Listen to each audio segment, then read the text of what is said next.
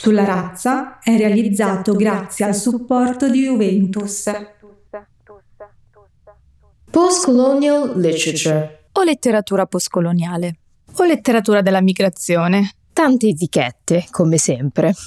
Allora, in questa puntata cerchiamo di far chiarezza tra cos'è la letteratura postcoloniale nel contesto anglofono e come questa si sviluppa, o forse dovremmo dire come cerca di svilupparsi, in Italia. Siamo sempre noi, Nadisha Uyangoda, Natascia Fernando, Maria Catena Mancuso. E questa è Sulla Razza, la conversazione sulla questione razziale in Italia. BAME, Colorism, Fair Skin Privilege. Parole che non abbiamo ancora tradotto, parole che ci mancano. 12 parole, 30 minuti, due volte al mese. Sulla razza. Sulla razza. Sulla razza. Sulla razza. Murid Barkuti scrive che se si vuole espropriare un popolo, il modo più semplice di farlo è di raccontare la loro storia e di cominciare questa storia con in secondo luogo.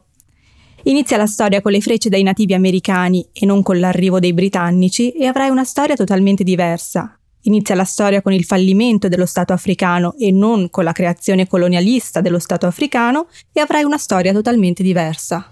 L'espressione letteratura postcoloniale designa nel contesto anglofono la letteratura in lingua inglese proveniente da Asia, Africa, Americhe, Oceania, così come la letteratura prodotta dalle comunità diasporiche che da quei luoghi si sono insediate nel nord globale.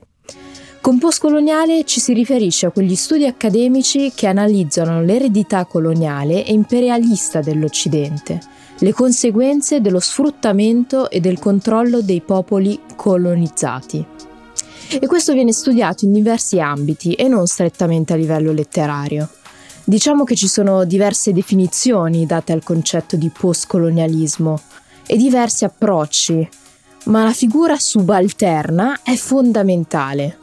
Un testo postcoloniale, che sia letterario o meno, cerca di contrastare quella che è la narrazione dominante e la visione egemonica della realtà da un punto di vista puramente occidentale. Natasha, quali sono i libri fondativi della narrativa postcoloniale? È difficile definire quando la letteratura narrativa postcoloniale abbia avuto inizio ma si considera il romanzo Il crollo di Chinua Achebe come il primo romanzo postcoloniale.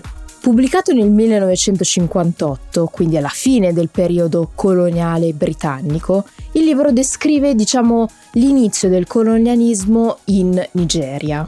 Ma altri testi noti sono ritenuti postcoloniali, da Cent'anni di solitudine di Gabriel Garcia Marquez ai figli della mezzanotte di Salman Rushdie, la stagione della migrazione a nord di Tayeb Salih, a Denti Bianchi di Zadie Smith. Ma quindi post-colonial literature e letteratura postcoloniale sono la stessa cosa? In realtà nel contesto anglofono di narrativa non c'è un filone postcoloniale preciso. È tenendo conto di questo pensiero storico-filosofico che poi certi romanzi vengono definiti come postcoloniali. Per testi postcoloniali si intende la letteratura di persone che arrivano dalle ex colonie e anche delle varie diaspore minoritarie che vivono in Occidente, quindi si estende anche alle seconde generazioni. È la critica poi a definire questi romanzi come tali, usando la parola postcoloniale come ombrello. Bisogna sottolineare come questi libri a livello globale vengono anche ritenuti world literature o letteratura decoloniale invece di postcoloniale il concetto di letteratura postcoloniale è molto legato al contesto italiano, secondo me. In Italia invece parliamo innanzitutto di letteratura della migrazione, che è un genere che ha inizio convenzionalmente nel 1990, anno in cui vengono pubblicati testi autobiografici come quelli del senegalese Pap Kuma, io venditore di elefanti, del tunisino Salamet Nani, immigrato, e del marocchino Mohamed Bouchane, chiamatemi Ali. Secondo alcuni critici, la letteratura della migrazione nasce come reazione all'assassinio di Jerry Maslow a Villa Literno, in Campania, nel 1989 e all'emanazione della legge Martelli del 90. La prima a regolamentare l'accesso e la permanenza di cittadini stranieri sul suolo italiano. Gli scrittori sono mossi dalla necessità di raccontarsi in prima persona in risposta alla rappresentazione che fanno di loro i media e la politica. Sono le cosiddette autobiografie collaborative, in cui alla figura del narratore si affianca quella del curatore, che lo aiuta a livello linguistico ed è anche un mediatore culturale che stabilisce un contatto tra l'autore e il mercato editoriale. Sullo stesso filone nascono poi anche dei romanzi collaborativi. La scrittrice Cristina Alifara, però, scriveva che questi primi testi della migrazione, nati per necessità, sono stati per lo più accolti come interessanti documenti sociologici, testimoni di una nuova era, e non come precursori di un movimento in salita, verso un'acquisizione progressiva in cui i singoli protagonisti lavoravano per una rivitalizzazione linguistica e culturale. L'autrice proseguiva poi analizzando come in queste prime autobiografie la lingua dello straniero viene trasformata secondo il codice del coautore, portando l'autore a eliminare le ibridazioni linguistiche e ogni traccia della lingua madre. Forse proprio per questo la critica passa dall'espressione letteratura italofona a letteratura della migrazione. La questione sulle definizioni è centrale, come spiega Caterina Romeo, professoressa associata alla Sapienza di Roma e autrice di vent'anni di letteratura della migrazione e di letteratura postcoloniale in Italia. Gli ultimi vent'anni sono stati caratterizzati da un ampio dibattito sui termini da adottare, sia per definire la letteratura della migrazione, letteratura italofona, scritture migranti, letteratura migrante, letteratura della migrazione, letteratura della diaspora, letteratura multiculturale, letteratura postcoloniale, eccetera, eccetera. Sia i soggetti che questa producono, scrittori immigrati, scrittori migranti, emigranti scrittori, scrittori post-migranti, scrittori migranti di seconda generazione, scrittori della diaspora, scrittori postcoloniali, eccetera, eccetera. Poi non è solo una questione tassonomica, ma le etichette definiscono l'approccio del critico al testo.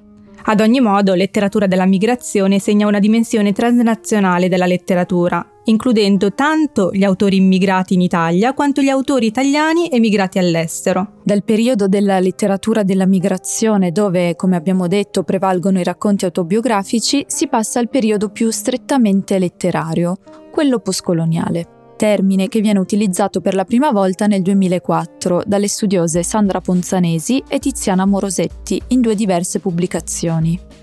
Nonostante l'estremo ritardo con cui questo termine è arrivato anche da noi, possiamo però contare un corpus molto ricco. Sì, siamo nei primi anni 2000 e insieme a riviste specializzate come il Ghibli nascono anche i primi premi dedicati a quelli che piano piano iniziano a essere conosciuti come scrittori, o meglio scrittrici, postcoloniali. Chiaramente non si tratta di una definizione univoca, infatti continuano a coesistere espressioni come scrittrici della diaspora afro-italiana, che fa riferimento a una precisa area geografica, o letteratura diasporica italofona, che non fa distinzioni tra gli autori provenienti dalle ex colonie italiane e le altre diaspore. Ma come abbiamo già detto in altre puntate, la coesistenza di etichette anche contraddittorie è sinonimo di un dibattito intorno a tematiche che prima ancora di risolvere dobbiamo discutere. Hai detto scrittrici perché in effetti la presenza femminile nella letteratura postcoloniale è molto forte. Basti pensare che all'interno di questo corpus il canone è formato da Ija Bascego, Cristina Lifara e Gabriella Germandi, le tre corone tutte e tre di seconda generazione e la loro lingua madre, a differenza di autori come Papkuma o Salam Etnani, è indubbiamente l'italiano. Ali Farah ha vinto nel 2006 il concorso letterario Lingua Madre e a breve il suo nuovo romanzo sarà pubblicato da 66 and Second. Le abbiamo chiesto un commento proprio sul carattere femminile di questo filone letterario. Io ho pensato per esempio anche nel caso di Gabriele, Ijaba e me, siamo anche un po' un unico storico, nel senso che quello che è successo non, non, accadrà mai più, nel senso che questi paesi che erano ex colonie, la generazione prima dei nostri padri non ha, non ha scritto letteratura e, e stranamente non ha scritto letteratura e non ci sarà più nessuno in futuro perché l'italiano è scomparso dalle ex colonie, non viene più parlato, le nuove generazioni non lo parlano. forse, non, non, so, adesso ci, ci, devo riflettere, però una cosa che trovo, mi piacerebbe tantissimo che succedesse in questo momento storico, um, è che ci fosse una discussione tra, tra che, quella che è stato il nostro percorso e anche quello che è il vostro percorso, perché secondo me tutta una serie di, di, di temi che abbiamo, affrontato, che abbiamo affrontato all'inizio e che voi invece ora state affrontando in un modo diverso, originale, interessantissimo, eh, abbiano una, una, potenzialità molto forte. Per dirti, eh, come dire, quando si parlava di letteratura migrante c'era questa idea no, perché l'etichetta ci gettizza, però è anche in un qualche modo anche un, un alveo, un luogo dove, in cui avviene una discussione, una discussione che, che permette anche agli autori di avere eh, una voce più forte, perché, perché, io penso che come autori, non, non, certo il lavoro di scrittura è un lavoro estremamente individuale, ma è un lavoro collettivo, cioè la nostra mente, i nostri gusti, la nostra estetica, la, la nostra politica, anche quello che, quello che vogliamo scrivere, dipendono tantissimo da, da questi incontri e dal, del confronto costante con altri autori. Gli ultimi anni sono caratterizzati da una nuova ondata dove prevale ancora la presenza femminile. Per fare solo alcuni esempi, ne fanno parte Esperanza Ripanti, Jara Khan, Marilena Umuosa Delli, tu stessa Nadisha, scrittrici molto impegnate a livello sociale e che comunicano attraverso i social media. Nel mondo della letteratura, gli uomini come ad esempio Antonio Di Chele di Stefano rimangono un'eccezione. Forse sono più presenti in quello della musica. Si teme un po' che ci sia la propensione in questo collegamento tra social media e letteratura a creare fenomeni invece che cultura e questa responsabilità è in parte di una grande editoria che guarda molto ai numeri. Pensiamo al fatto che tutte le autrici che hai citato, Maria, hanno dovuto passare dalla scrittura saggistica o semisaggistica sul razzismo anche quando avevano chiaramente una vocazione più narrativa. Penso personalmente che dopo questa prima fase di manifesti e saggi passeremo a una fase più strettamente legata alla fiction.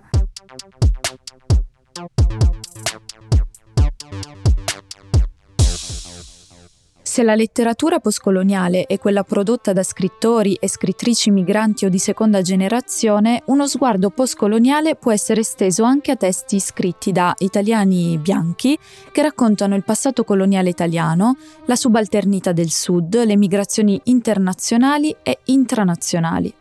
Il rapporto di continuità che esiste tra tutti questi aspetti e che sono centrali per la formazione dell'identità italiana sono messi in luce nel volume L'Italia postcoloniale delle studiose Lombardi Diop e Romeo. Ma se da una parte Cristo si è fermato a Eboli di Carlo Levi può essere analizzato in una prospettiva postcoloniale, il contrario non succede. Le autrici e gli autori postcoloniali rimangono in un certo senso confinati al di fuori del canone italiano. Queste differenze sono importanti o dovrebbero essere azzerate? L'abbiamo chiesto ad Anna Finozzi, dottoranda in letteratura italiana al Dipartimento di Studi Romanzi e Classici dell'Università di Stoccolma. Con letteratura postcoloniale italiana o della migrazione si intende tutta la letteratura prodotta dalle migranti e dai migranti e dalle cosiddette seconde generazioni, cioè figlie, figli di migranti in italiano. Questo non toglie che il termine postcoloniale abbia anche delle implicazioni critiche che possono essere estese a una vasta produzione di letteratura italiana. Ad esempio, Lucia Re ha definito Tempo di uccidere il primo romanzo postcoloniale italiano. Come sappiamo, Ennio Flaiano non è né autore migrante né figlio di migranti, ma il suo romanzo può essere definito appunto postcoloniale perché mette in crisi il colonialismo sotto diversi punti di vista. Ci sono stati moltissimi tentativi di definire questo corpus, letteratura dell'immigrazione, letteratura italofona, eccetera, accompagnati da critiche, ovviamente, contro l'utilizzo di una terminologia che lo distinguesse dalla letteratura to cure italiana, quindi canonica. Critiche del tipo: se continuiamo a dare un'etichetta verrà sempre segnalata l'estranità delle autrici e delle loro opere più che l'appartenenza al corpus italiano E questo è sicuramente vero, però per quanto mi riguarda, nel contesto italiano non siamo ancora pronti ad abbandonare questo tipo di etichette perché mi pare che, insomma, abbastanza visibile nel mondo accademico e in generale in quello culturale italiano, la consapevolezza del colonialismo, dell'eredità coloniale ed eventualmente di una critica postcoloniale non sia assolutamente permeata. Secondo me, segnalare la differenza serve a dare visibilità e rilevanza alle minoranze e per questo questo motivo, per me, letteratura italiana postcoloniale è necessariamente legato alla marginalità sociale e culturale ricoperta da moltissime scrittrici e scrittori che la producono. Se dovessimo definire postcoloniale tutta la letteratura sulla questione coloniale, postcoloniale e non considerare chi scrive, ci troveremo di fronte allo stesso problema di sempre, cioè quello dell'autorappresentazione postcoloniale che preferisco a della migrazione perché chi scrive non è sempre migrante, soprattutto chi scrive oggi, ma mantiene comunque una posizione diversa e direi subordinata rispetto a quella di un autore bianco, per esempio. Questo è il motivo per cui è importante non azzerare le differenze, ma utilizzare le etichette come appunto quella di postcoloniale per sorpassare i binarismi e smussare gli angoli di questa differenza. Parlare di letteratura postcoloniale per me significa anche parlare dell'omogeneità del canone letterario, dell'egemonia culturale e linguistica dell'editoria americana. Si dice che il successo di Arundhati Roy, con il dio delle piccole cose, abbia cambiato totalmente la percezione della scrittura indiana in lingua inglese. Infatti agenti letterari in quell'epoca arrivarono a Nuova Delhi da Londra e New York. In quegli anni si diceva a proposito The Empire Writes Back, Vogliamo dire qualcosa su questo, sul fenomeno del writing back? Dove non molto tempo fa uno studente di letteratura inglese era abituato a leggere Graham Greene, Evelyn Waugh e Aldous Huxley, ora molto probabilmente gli verranno dati testi di Rocher, e Ocri e Mo, che rispecchiano un'Inghilterra dove la prima lingua di molti studenti è l'urdu. Gli scaffali delle librerie inglesi stanno diventando rumorosi, poliglotti e multicolori, come le strade inglesi. La lingua inglese viene rivoluzionata dall'interno. Spezie piccanti stanno entrando nell'inglese, insieme a uccelli tropicali e stregoni.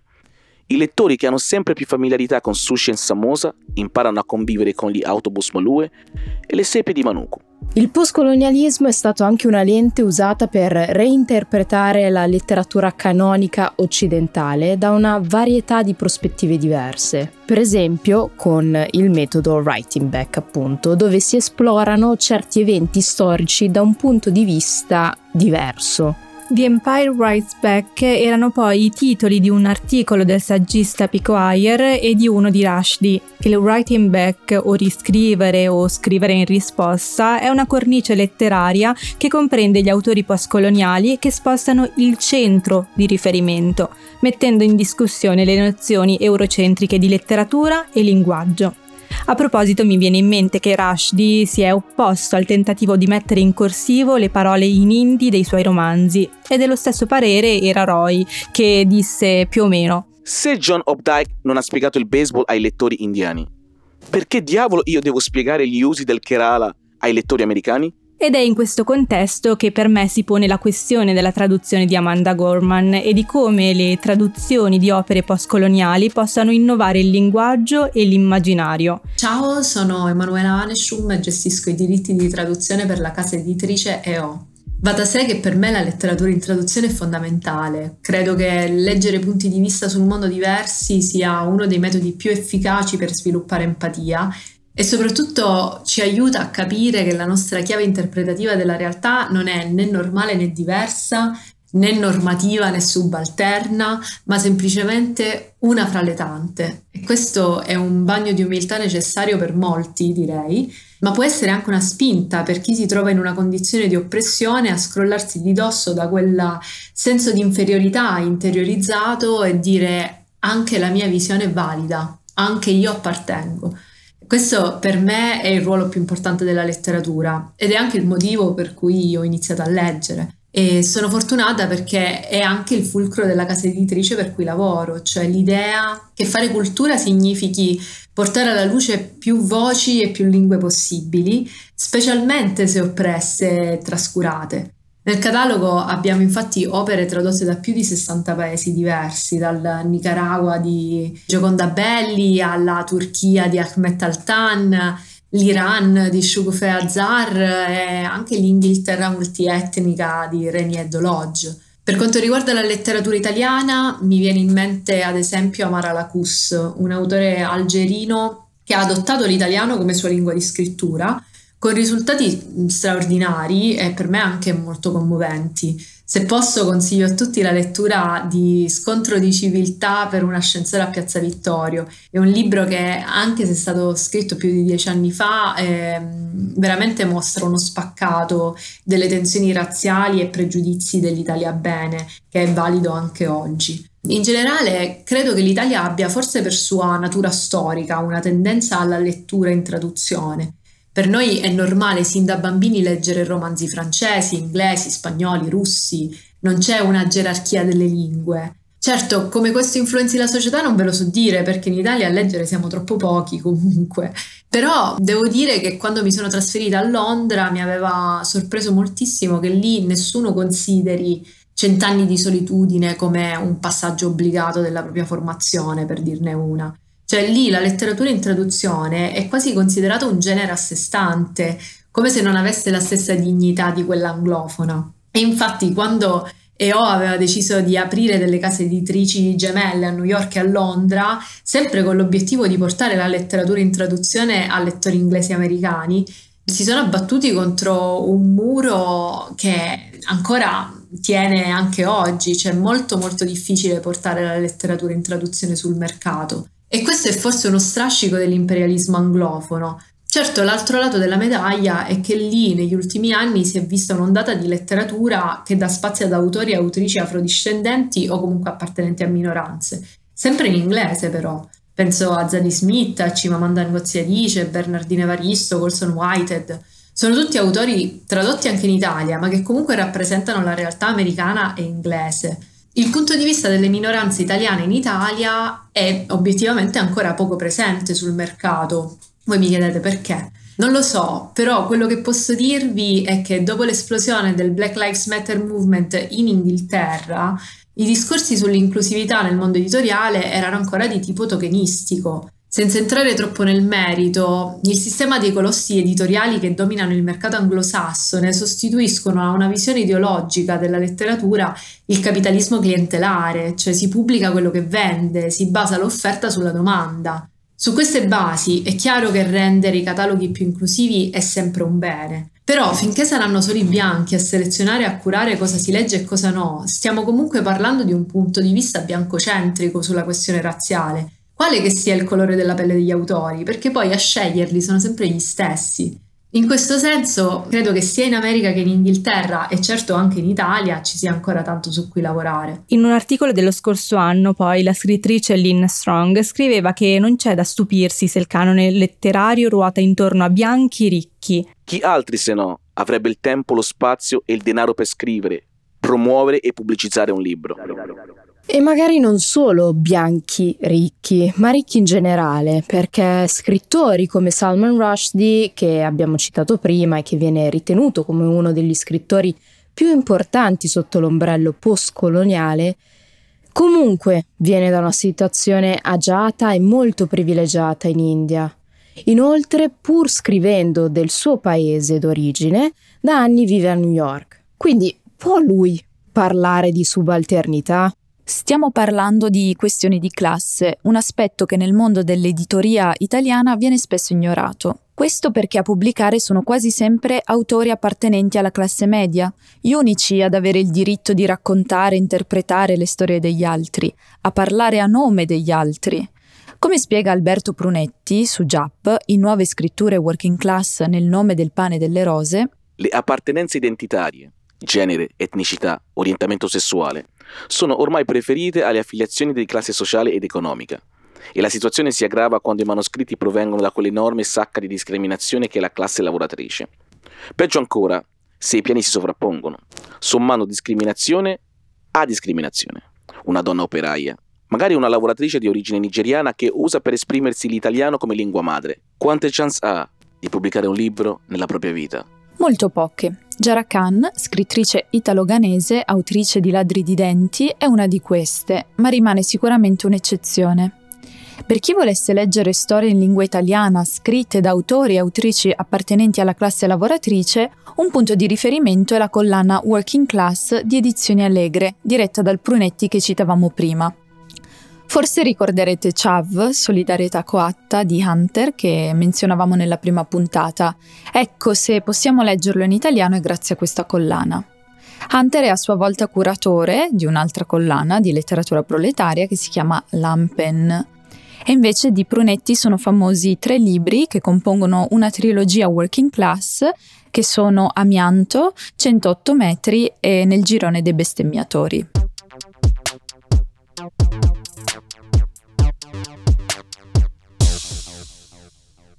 Visto che abbiamo già citato vari libri, io questa volta vorrei consigliarvi l'opera teatrale Translations di Brian Friel, che esamina le conseguenze dell'imperialismo culturale inglese in Irlanda però.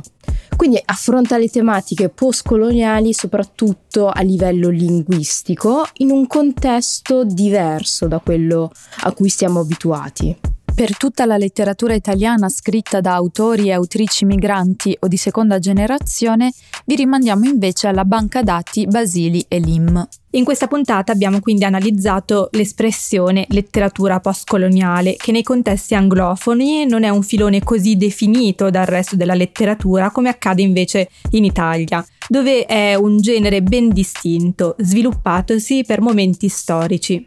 Abbiamo parlato quindi di letteratura della migrazione e del carattere femminile della letteratura postcoloniale. Ci siamo poi focalizzati sul fenomeno del writing back, del riscrivere, e di come questo possa innovare il linguaggio e l'immaginario, concludendo infine con le difficoltà di essere scrittrici e scrittori in Italia, ma come ovunque se non si è ricchi. E voi? Quali autori postcoloniali leggete? Fatecelo sapere con un audio sul nostro profilo Instagram o Twitter. Questa era la nona puntata di Sulla Razza. Ci trovate su Twitter, Instagram e Facebook come Chiocciola sulla Razza. Potete anche iscrivervi alla nostra newsletter bimensile per contenuti extra. Questo episodio è stato scritto da Nadisha Uyangoda, Natasha Fernando e Maria Catena Mancuso. Le citazioni sono lette da Mike Calandra Ciode. Illustrazioni di Valeria Virsinghe musiche e post-produzione di Francesco Fusaro. Sulla razza è prodotto da Under Media, grazie al supporto di Juventus. Ci trovate anche su Vice Italia con contenuti extra. Per tutto il resto, sulla razza.it.